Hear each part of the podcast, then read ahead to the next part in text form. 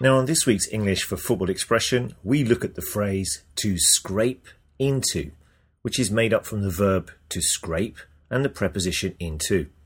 And this means to just about make it or just about qualify for the next round by the skin of your teeth. And sometimes the preposition through is used instead of into.